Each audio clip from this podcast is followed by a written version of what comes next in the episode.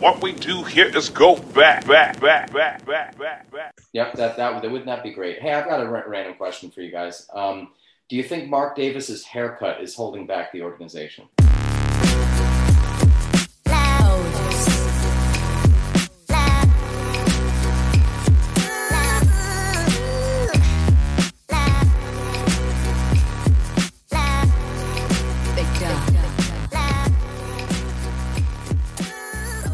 Welcome back to another edition of the Raider Take Podcast. I am Mike McDonald, rocking it solo for a quick little introduction to our recap episode.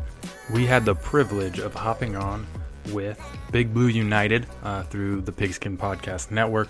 They are the ones who cover the New York Football Giants, and we got to chalk it up with them and just talk about the game. Obviously, rougher Monday recording for us than it was for them as they were on their Victory Monday tour.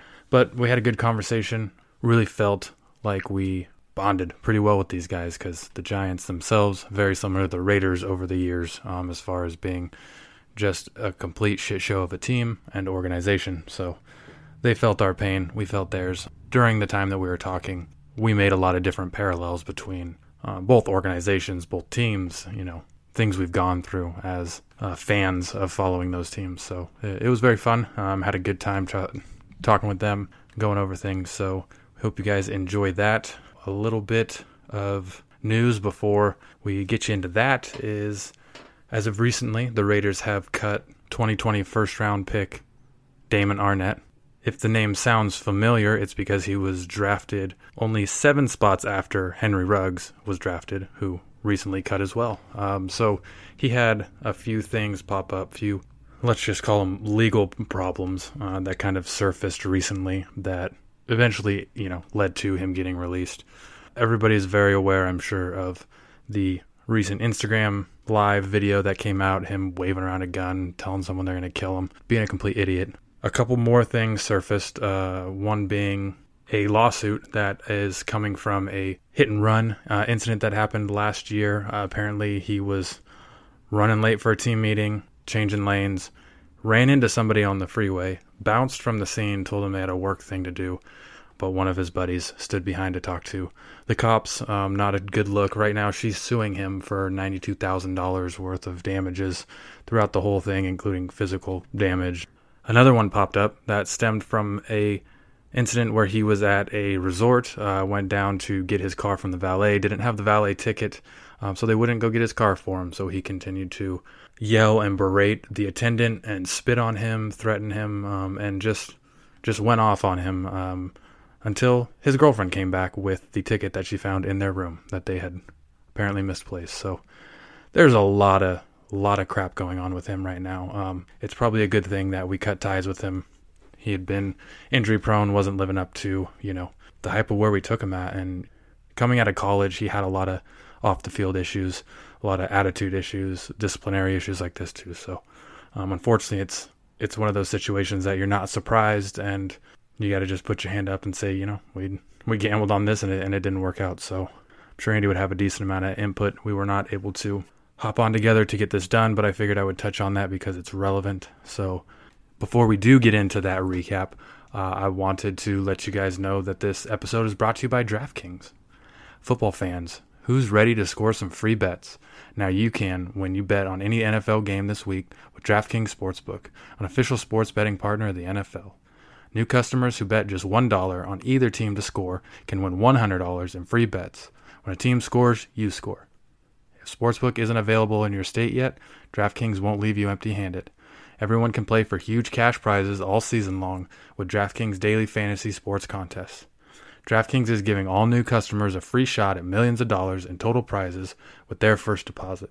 Download the DraftKings Sportsbook app now. Use promo code TPPN, bet $1 on either team to score, and win $100 in free bets. If they score, you score with promo code TPPN this week at DraftKings Sportsbook, an official sports betting partner of the NFL. Must be 21 or older, New Jersey, Indiana, or Pennsylvania only.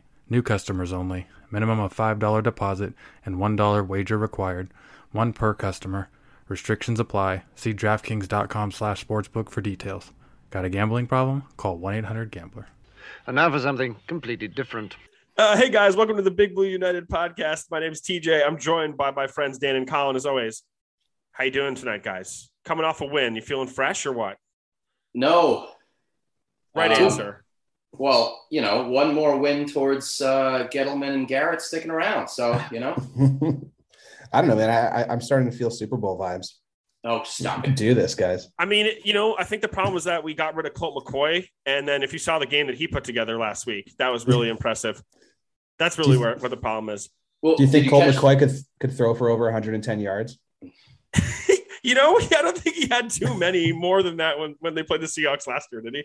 It was more than 110, though. It was like around 120.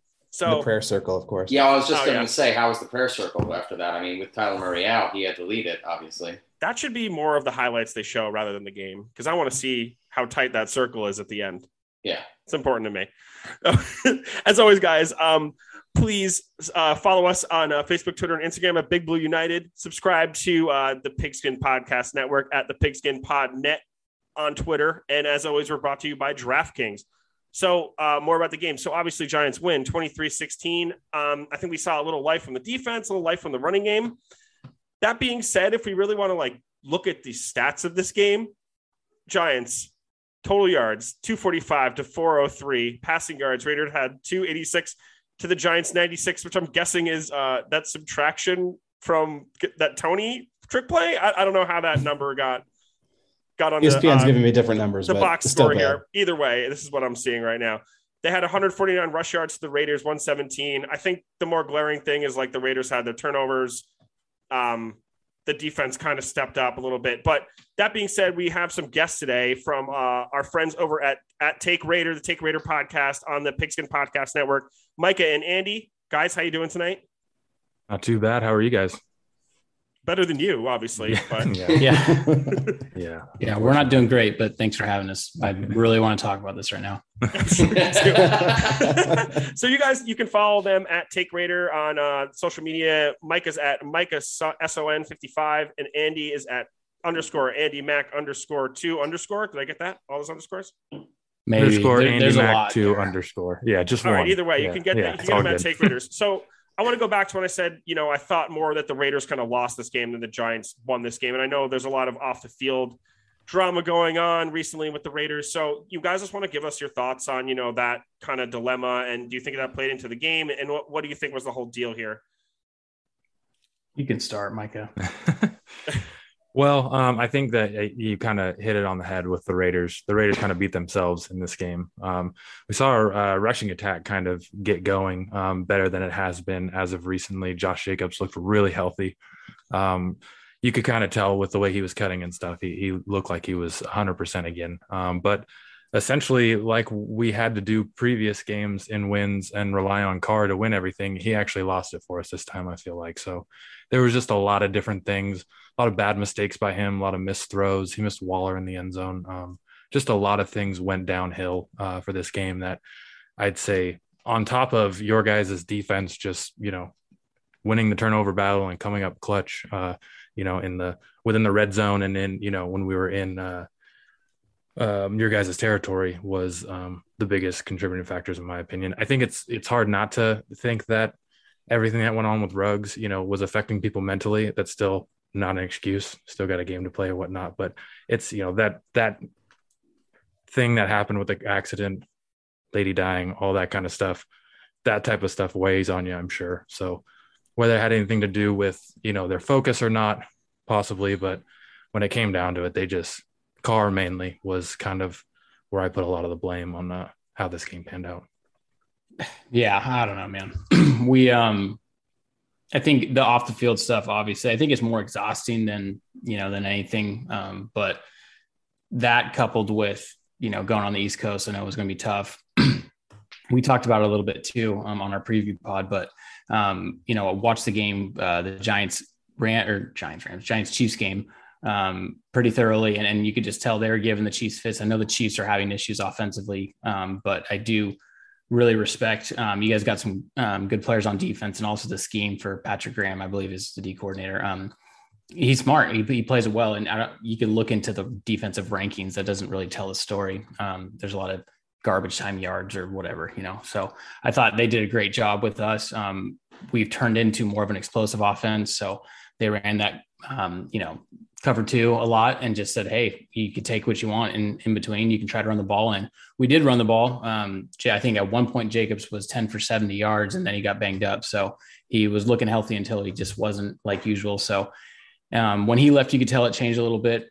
We pressed on some things. I think the red zone conversions or lack thereof conversions, 1 for 6 in the red zone did play a part. So and also you guys, it was timely pressure. I think you could beat us with 4. I think that was pretty known, but I think Carr, you could tell he was pressing a little bit. And for instance, on that Xavier McKinney pick-6, he just stared at him. He stared at Zay Jones the whole time. So yeah, there's a double move where you look at him and you pump, but he usually works off of it to the left and then gets back right. I think you could tell it was just, that was pressure based that he didn't do that. And McKinney was playing single high. They weren't running the cover two, but McKinney's playing single high and he just read the whole thing. So it was pretty easy for him, but I was talking to Micah, and I'm like, dude, even one look, even on that play, one look to the left, that just freezes him for a second. That could have been the difference in the play. But once that happened, you could tell the momentum kind of swung.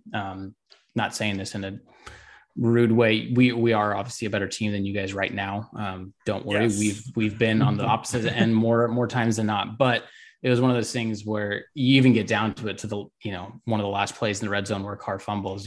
I'm just like, why? How we don't even deserve to be in this game right now, but no, they lost the game. But I mean, hats off to the Giants. Like you could look at the box score with Daniel Jones. I have my thoughts on him, but you ran the ball effectively. You're welcome for reestablishing Devontae Booker's career. So, but no, I would pay him just a little extra apparently. Yeah. Yeah, maybe a little bit, but no, it was one of those things, man, where for the Raiders, they usually have more than most teams, but it was just one of those games. You're just like, they're not ready to play. I think the defense did as good as they could.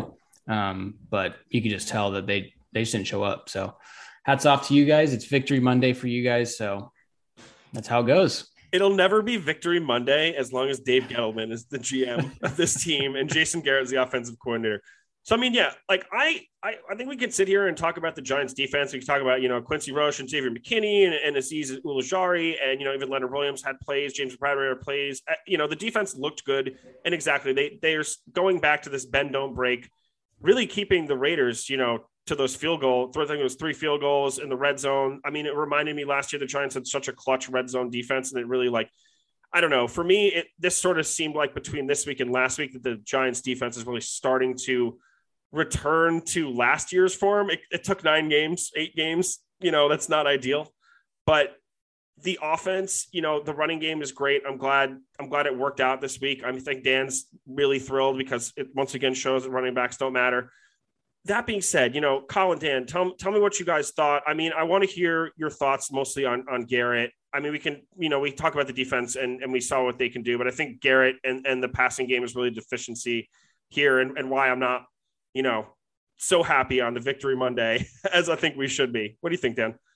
Yeah. I mean, quickly on the defense, I think, it's hard to explain what happened in this game. Like we pointed out, the offensive stats on the Raiders side are quite dominant in comparison to what the Giants put up. But I think there's been an effort to sort of simplify the defense and play to our defensive players' strengths. And that's paying out dividends. I think they're able to fly around more and be a little bit more loose.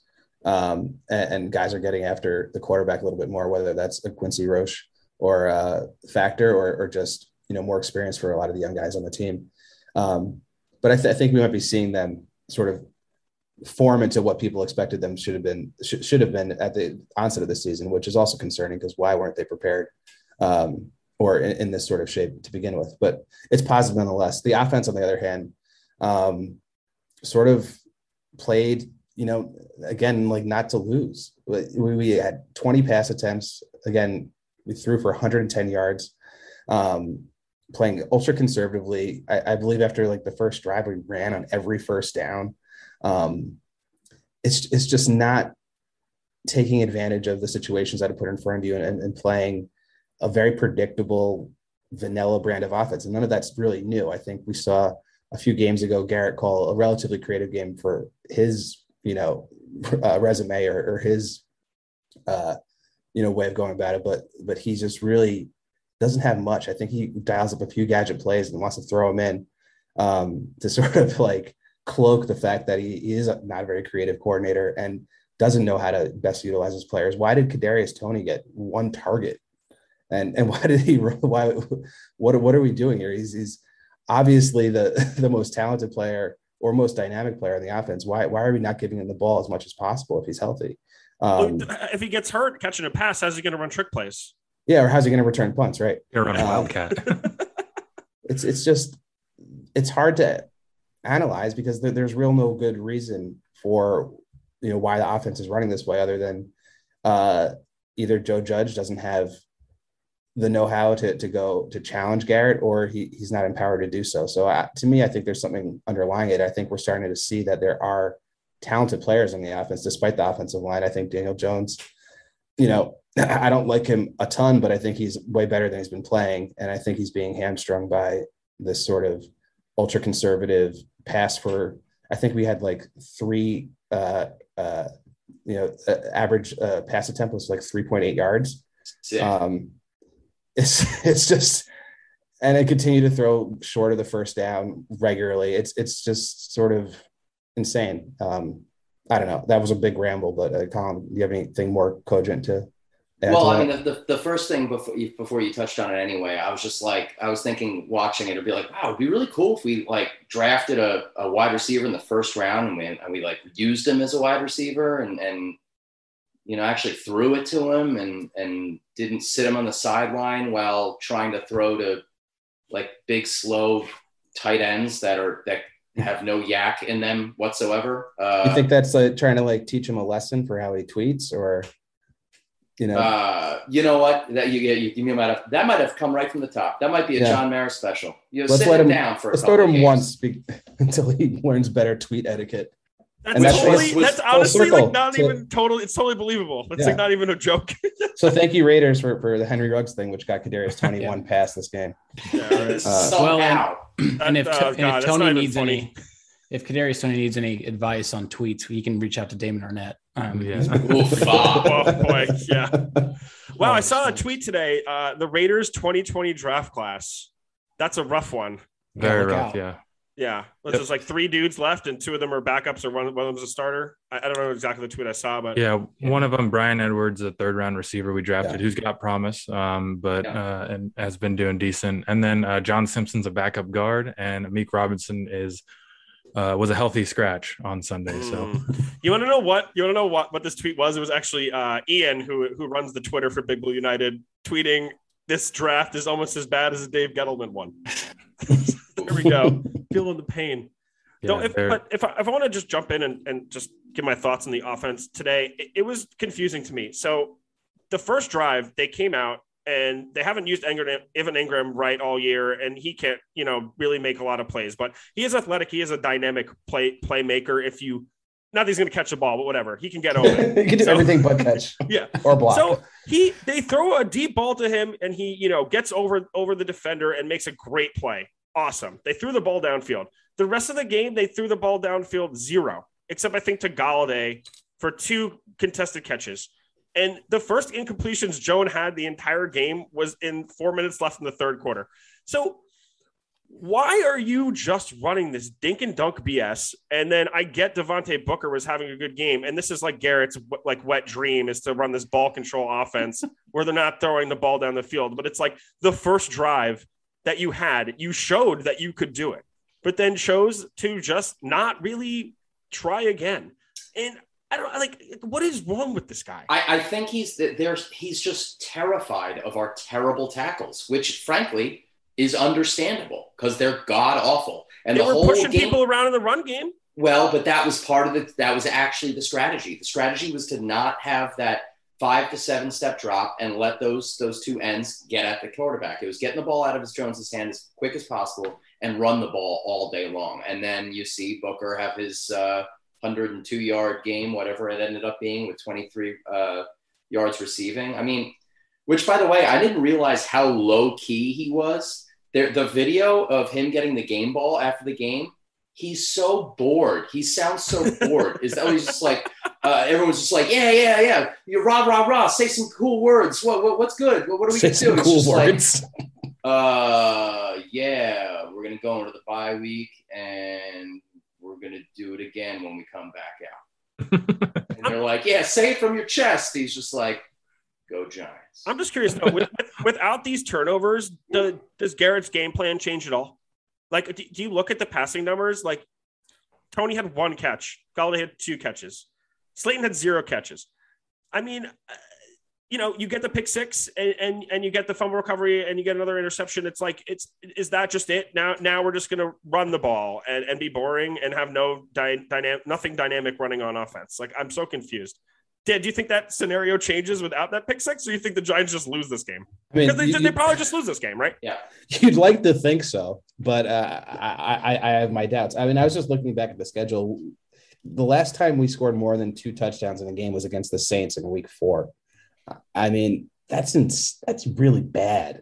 That's an anemic offense. That's an offense that can't score, and certainly isn't going to be able to do it against any team that's halfway decent. I mean, the Raiders, I still think, should have won this game, and we scored one touchdown. And we had that interception, the pick six, and then Graham Gano got busy. I mean, you are only going to win by default playing an offense like that. And hey, not for nothing, McKinney stepping it up big time. Yeah, he had a great game. He balled out. So that was cool. I know, but I want to know what I'm interested in sort of, the outsider's point of view of this Giants team. I think my perception is everyone thinks the Giants is trash, which is probably the right analysis. But what do you guys see any strengths in this team that are notable, or anything that, if you had a say in the organization, you would build around?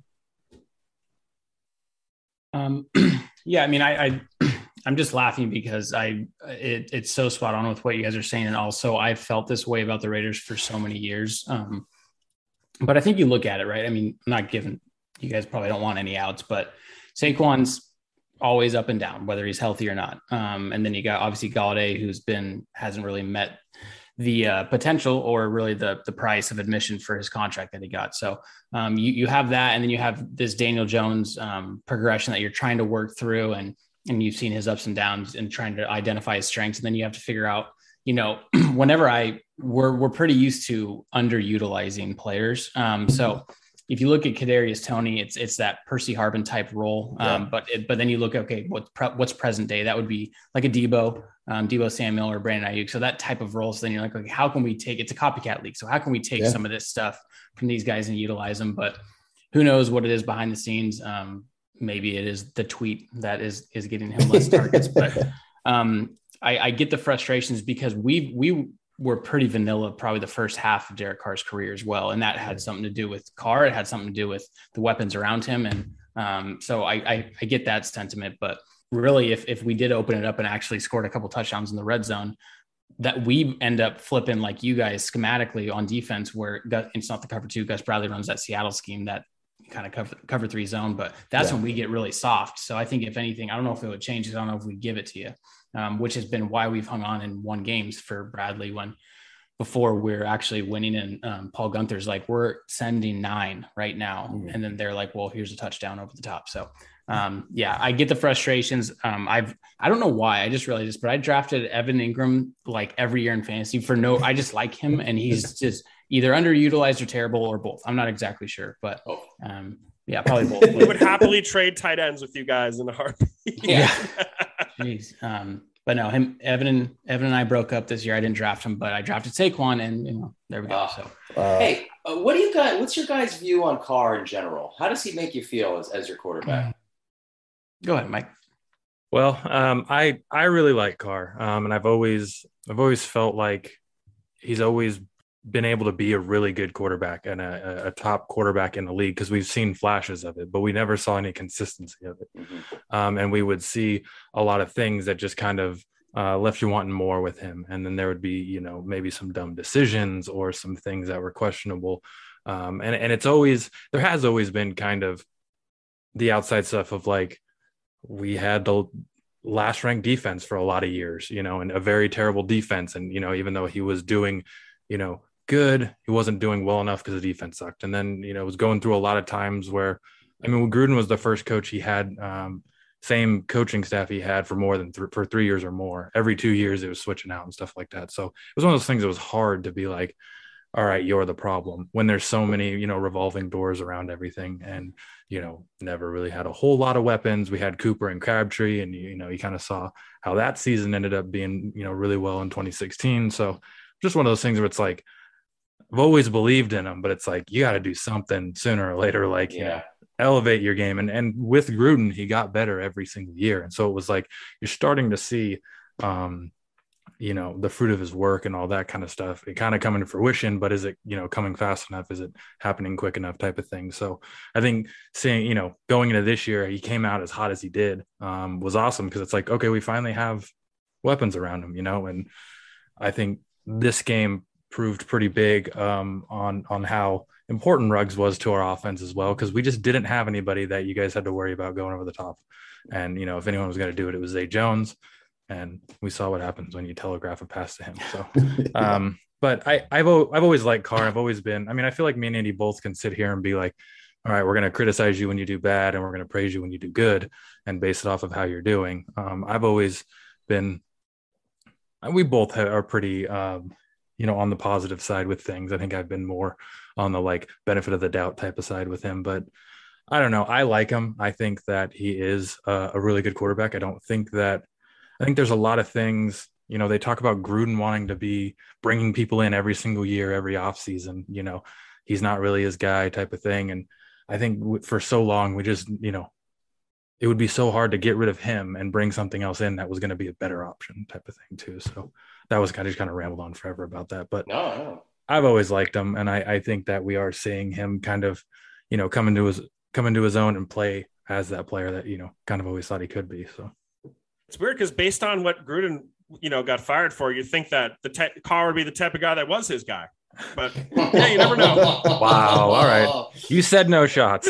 No, I gave him permission to do it. I know. So. I'm kidding. Not yeah, like we'll probably have to take that one out anyway. This is supposed to be a PG podcast. Okay. I was going to ask. I should ask before because I can cuss a little bit here and there, and I didn't want to ruin your content. So.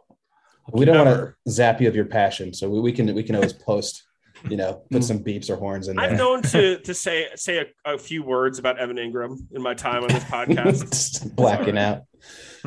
You know, I want to ask you guys one more thing, because I'm just looking kind of at the AFC West right now, and what a like open division this was. And I think it's kind of crazy with, you know, the Broncos, you know, basically dismantling the Cowboys this weekend, and you're kind of in like the opposite boat that we're in, where, you know, pretty much the Cowboys have this division locked down, but you guys are like wide open right now. Do you know, with the Chiefs reeling and everything, and the Chargers look good too, but, you know, where do you guys see the Raiders ending up at the end of this year? Do you think like they're going to overcome kind of, you know, what happened this weekend? Cause I still think the Raiders are a good team, and I think Carr is a really good quarterback. So thank you.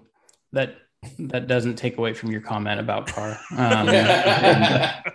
No, I think it's hilarious, because if you had asked us like, hey, if, you know, after week, what, you're 5-3 after week 8 or 9, the division's wide open, would you take it? I'm like, yeah, but it's like uncharted waters where you're just like, we shouldn't be here. What's happening? The Chiefs are usually 10-0 or, you know, 8-0 at this point. So it is interesting. It just, but I think it's good because in a sense, it allows you to, outside of their performance this last week, it's every game is so important. You know, sometimes it's like, man, you could have a good season, and even though we haven't, but the Chiefs are just going to take it, you know? So I think it makes it good and competitive, but also like look at really our next slate of games. It's the Chiefs at home Sunday night. You got the Bengals at home, going on the road to the Cowboys. Hopefully we can beat those guys for you. And then also, you know, it just gets tougher and tougher. So every game is going to be a battle, and it's exhausting. I wish the Broncos could just be the Broncos, because they're not the team that played Sunday. I don't care what the score was. They are not that team. So, and then you factor in the Chargers, and they can get hot at any moment. So there's no, I don't even think I answered your question. I'm just like, I don't know. No, you kind of did, because I kind of just really just wanted to hear, you know, it's exhausting to like, you know, be in a situation where anything could happen. Cause the three of us have just, you know, we were seasons over 3 weeks ago. So we've just been sitting back and chilling and watching what's going on around us more than anything else, I feel like. Yeah, it's just classic, right? Because it's like, hey, 5-3 is good right now, right? Yeah. And then you're like, ooh, win, like, it's like, okay, Gruden, it, you know, has to resign. And then it's like two big wins. Everyone's like, nice. Ruggs happens, right? It's like every time it's like we take 2 steps forward and then like 18 steps backwards. So they can't help themselves. And that's basically what showed on Sunday is even though they didn't have a ton of penalties, they're bad penalties. They're timely penalties and timely turnovers. That is the difference in the game. So I don't know that the Raiders aren't familiar with winning. And so they're, as you can tell, they're trying to figure it out. But yeah, we talked about on our preview podcast, how a big win here would be great for us going into Chiefs week. So of course they were going to lose and just send this into a tailspin because we had such a great bye week, The Chargers lost and we were like in first place in the AFC West. We didn't have to do anything. Mm-hmm. Bye weeks are always a great week because you're not losing a game, right? Yeah. But we also moved into first place and it was so many good things going for us. Hold my beer. Yeah. Let me just exactly. So it's going to be interesting. I think that I definitely never thought that the division would be in this spot that it's at, where it's kind of like set up for grabs. But I feel like the next couple of weeks are going to be a big indication on whether we're going to be able to kind of bounce back from all this stuff and stay in the hunt with everything. Because we very well could see the season just spiral completely downhill from here. So. Yeah, I mean, if you guys have the Chiefs next, you know, they're not making any noise. So no, but see, that's the problem, TJ. Yes. Okay, it's like no, hey, that's the kind of thinking that's not good, right? No, well, it's just like the Chiefs are off this year. The offense isn't getting into a rhythm. They're going to put up 57 on us on Sunday night. I guarantee it. Like it's just they're like, this is our slump buster. Okay, great. You know, it's like guess who needs a bounce back? Get right game. You got the get right game. We also got the get right game apparently, but they didn't really get right. Yeah. We had an extensive talk about the get right game. Dan and I went at it for a minute, but yeah, I mean, that'll be every Chiefs game till the end of the season. And they'll probably lose the last game. They're like, well, they'll get right week one next year. Whatever. Well, I have a question. If you guys don't mind me hijacking this is thoughts on Daniel Jones. I know that Carr and Jones are different players with different strengths, but it reminds me of Carr in a sense early on, where it's just like, he's so wound up at times. And, you know, maybe sometimes too mental in a sense where he's just like, I'm just going to check down. I'm just going to throw it away and, you know, not do those, you know, extending play. Cause he is athletic and he can use his legs, and Carr underutilized his athleticism early on too. And I think Jones is even more athletic, but what's your guys' take on Daniel Jones? I think that's an interesting parallel. I think both players, you know, looking at Carr's big early years and first handful of seasons, like you guys said, had flashes like of what could be. And if he was in the right situation, how he could really excel. And I think we get the same thing with Daniel Jones, that there's tantalizing talent to a certain extent and his size and his deep ball when they let him throw it. But he's where, you know, we're constantly wondering if his ceiling is, you know, the 15th best quarterback in the NFL. To me, that's where I think, you know, his ceiling is, which in today's NFL is probably not enough to get you over the hump unless you have an elite defense and a really good coach. And an offensive line.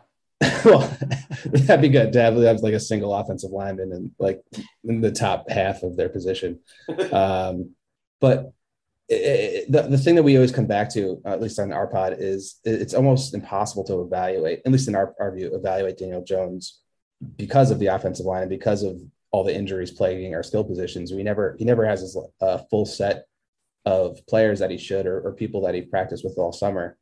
So that might be an excuse to sort of say, we don't really know, but I mean, I think he's a solid player. I think he'll put his body on the line. He's shown that this season with a few of those plays, just going for it, the catches and the diving and that insane concussion. But you know, push comes to shove, I don't think he's going to, the quarterback that I want to lead the team for the next 10 years. I think we will be in quarterback purgatory. Exact thing Dave Gettleman wanted to avoid. What about you, Colin? I mean, I think of the three of us, I've been historically more of the positive leaning fan, closer to homerism. At least I was in the past. They've broken me down though. As an organization. So I'm less so like my younger self. I think he has all the talent in the world and the smarts to do it. And to echo what Dan said, he's just not given the opportunity to actually showcase it. When you're hamstrung and shot in the foot by your own GM and coaching staff it's really hard to do much. I mean, you can have players in the league at quarterback to take their entire team and put them on their back, and he tries to do it game in, game out. But he's almost fighting two different teams while he's trying to do it. Yes. And when that's the case, it's an uphill battle. And I hate the idea. The nightmare scenario is we eventually move on from him. He goes to another team and he rips it up. That's what's going to happen. And it's going to be awful. It's either that or he's just going to burn out and just be the next Dave Brown, I guess. Although he's better than Dave Brown. Dave Brown was not good. So really not good. Yeah. But I mean, both do quarterbacks. So that's the correlation there, but yeah, I like him and I want him to do well, but I just don't know if he's in the spot to do it. TJ, anything to add there? Honestly, I feel like I'm a bit hotter on Jones than you guys are. And I think when you guys were sort of talking about Carr and earlier in his career, it really kind of got me thinking about Jones in some of the same ways. I know Colin and Dan just sort of talked about how hard it is to evaluate someone when you're changing coordinators and your coordinator's bad, your coaching staff is bad. You don't have your weapons, you get your injuries. So for me, I just appreciate how hard he plays. And I think he has the arm talent. He has the ball placement. He can be athletic. He can move the pocket. He can run the ball. I mean, for me, he kind of could do a lot of things that a lot of quarterbacks, you know, the upper echelon quarterbacks can do. I think, again, he also like elevates players around him, which is something for me that is important for a quarterback, a quality for a quarterback to have more than a lot of other things. So I would just love to see him, you know, have a competent starting offensive line. And you know, I saw one of my favorite guys on Twitter, Bobby Skinner, today say that, you know, Andrew Thomas is going to come back and save Jason Garrett's job. Andrew Thomas was playing lights up before he was gone. So, I mean, I think, you know, if he comes back and can solidify the line and I think that Jones can, you know, has a higher ceiling than a lot of people think he does. I know Dan and I sort of settled on that 15 number, but I want to be wrong on that so bad, but I'm not going to sit here and say that I think he's going to be the starter for a long time or in the future, but I do think he's at least earned that 5th-year extension to see what happens. And I'm hoping that, you know, and I think we're all hoping that the Giants sort of get their head out of their proverbial keister in terms of the front office. Oh, what do you want me to say? I love it. It's great. It's an underrated term. I like it. Absolutely, you know, underrated term. And they can, you know, get some solid people to support him in terms of the play calling and in terms of the offensive line. And I think the weapons are there. I think the defense looks good. So it's all a matter of the coaching and the front office at this point for him. And if he succeeds, and Colin's probably right, he probably won't get any of those things and then move on and, you know, take over for Sam Darnold on the Panthers in 2 years and have a better career. Yep. That wouldn't that be great? Hey, I've got a random question for you guys. Do you think Mark Davis's haircut is holding back the organization? Number one, yes. Sorry, I have to tell you guys this because you brought it up. I went to my wife and I went to a wedding on Saturday of good family friends. So we get up there and we sit down, and the officiant, nice gentleman, right? His haircut was the same, and I was just and we're celebrating love, right? And people are getting married. And I was just like, I can't not think of this. And I just kept laughing. And my wife's like, you got to stop laughing. I'm like, I can't. Mark Davis is officiating this wedding. So. But yes, I think his haircut is. He's like one of the biggest characters in the league. TJ and I's college buddy thread, we discuss him all the time because we have a good friend who's a Raiders fan as well. So we're always riffing on Mark Davis left and right because he's an outsized character. It's wild. I mean, does he still drive that van around? Yeah, dude. I like him as a person, I feel like. I'm not sure you can like a billionaire. I don't know. He seems all right. Not a billionaire. We were, me and my wife were watching the game one time, and she follows the Raiders because I'm a Raiders fan, right? And we're watching it, and they showed Mark Davis. She's like, oh, my God, who is that? And I'm like, that's the guy that owns the Raiders. She's like, he owns the team? Yeah. You're just looking at him, you're just like, those two things should not correlate together. But yeah, that between that and the PF Chang's, he is one hell of a character. So he looks like a cartoon character. Like, he doesn't even look like he's human. You're just like, you see the picture of him in his freaking Raiders gear in the backpack. Like, yeah. Wait, what was it? There was a meme. I saw it. It was, what was it? He looks like a little kid that if he doesn't crap himself all day, he'll get a happy meal at the end of it. It's insane. It's just that complexion that he has to pair that with exclusively white, all white jumpsuit. It's just so crazy and scary. You almost have to respect it that he just wants to rock the all white jumpsuit all the time, just dripping with swag. Yeah. Yeah, I know he's old. I just respect that you can look at yourself in the mirror and leave the house every day and be like, this is how I'm going to present myself to society. This is good. It's a next level confidence level, that guy has. So it's amazing and fascinating, but also so Raiders, where you're like, can you just be cool for once? Can we just not always, just generate this type of content? But it's life. It's the life we live on the West Coast. You guys represented on the East Coast, so thanks for your service there. Yeah, we're the anti-Raiders team, but bad in all the other ways of being ultra conservative and ultra old school and ultra just boring. Now, just Dan, don't get too crazy now, because at 3-6 through 9 games, this is the best record the Giants have had since 2016 and the best of the Dave Gettleman era. Dude. So better crazy. Is this good? Yeah, don't let the Giants get hot, guys. I have a couple more. I meant to do an Is This Good, but I'm going to do it real quick. NFL low, 41 TDs since start of 2020. Is this good? No. Only team in the NFL not to score 30 points since the start of the 2020 season. Is this good? Also, Mark Davis's haircut. Is this good? Yes. Actually, yes, we've proved that it is good. Yeah. Perfect. It's so bad that it's good. Oh, yeah. Marcus Golden has 9 sacks through 9 games. Is that good? Killing me. Oh, my God. Anything else to add tonight, guys, or are we good? I don't know. I have that one idea. Yeah, go. I thought it'd be cool to find out from the Raiders guys if they could steal a player from the Giants, who would it be, and who would we steal from them? To make each of our teams better in one way or other. And maybe it doesn't have to be a player, just someone that represents that team. It could be a coach, it could be an owner. I don't know. Can we assume they're healthy? Yes. Yeah. Okay. Well, Saquon, when healthy, but that's no fun for anyone playing that game. So, Mikey, you can jump in, and I'll think of mine. Ooh, well, that's I'll give hard. You to Saquon for free, man. You can just take him. Thank you. Yeah, that's good. Who's your backup running back? Just trade straight up. A Kenyan Drake? No. You want Kenyan Drake or Jalen Richard? I mean, I think Saquon's played 21 of 62 games. So, Dan, I have a stat for that too. So Devontae Booker had 10 rushes of 5 yards or more against the Raiders. Saquon has 16 all season. Sick. You're welcome. Yeah.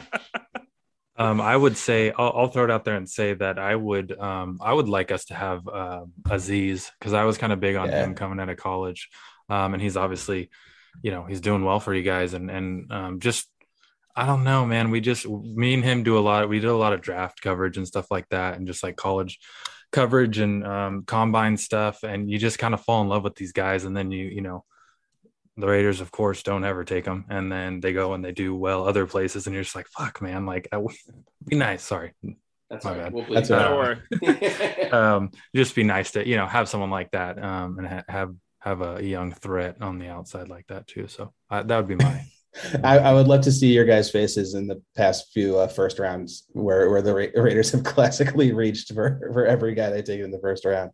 I always remember Darrius Heyward-Bey is just pure speed, and that was the can't teach speed, Colin. Can't teach speed. Yeah. Oh, well, good. If you guys like good stories, I have one about Darrius Heyward-Bey. Please. Let's hear it.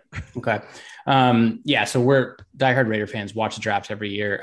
The year we drafted Heyward-Bey, the girlfriend at the time, not my wife, I had made a terrible decision and had to go do something else. That's not important, even though because you guys could make fun of me for it. So I'm not going to give you that, but so I had to do something like that. And then I was texting Micah and I was like, hey, let me know when we're close to being on the clock. And I ditched that event, whatever it was. Micah picks me up in his truck, takes me to the house just for me to see them take Darrius Heyward-Bey. And then I just walked right out the door. It was like, I'm going to be in trouble over here and I'm pissed off over here. It's just a lose-lose. So we got some stories. Colin has a good tradition during the draft we mentioned this in the pod many times, but we'll tell you that if he hates the pick, he just falls asleep and we call it a hate nap. It's a very important part of Colin's Giants fandom. To do it though, you have to be at least 12 barley pops deep. for it to like really take. I don't know what that is, but it sounds good. Just a couple beers. That's just beers. Is it, okay, I was going to ask if that was just a bread sodas for beers. Yeah. Couch sodas. Yeah. If I had to pick a player in the Raiders, I'm going to pick Jonathan Hankins. That was my pick. I'm going to bring him back. Are you familiar with him? We are. For real, I'd probably pick like Yannick would be my pick. I've always liked him, and I wanted him to be on the team, and he wanted to be a Giant too. So I think he'd be hyped to be a Giant. And Giants need pass rushers, man. So that or Derek Carr, honestly. There you go. Yeah. I'm weird. And I like fullbacks. I take Ingold. Yeah. Hell yeah. Is Colton Miller good? Fans. Yes. He's not bad. Yeah. He's better than anyone on our offensive line. So that's another good pick too. Yeah. Well, I mean, we traded back with the Cardinals, let them take Josh Rosen just to take Kyler the next year, and then passed on Minkah Fitzpatrick and Derwin James just for Colton Miller, who's a project coming out of Oregon. So yeah. Yeah. I mean, I remember him getting drafted, but I didn't really hear too much. You don't really hear a lot of, tackle business from other teams, especially not in across the AFC or whatever it is.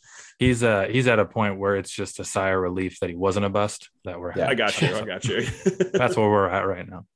I feel that in a big way. For me, I was non-jokingly would take Jonathan Hankins. I love that guy, but I also as a draft guy, I don't really know how he's playing this year, but I really liked Trayvon Moehrig, your free safety coming out of college. I think I'm not really sure how he's doing this season, but I think his stats and the way he played in college are really promising. Hopefully he can pan out for you.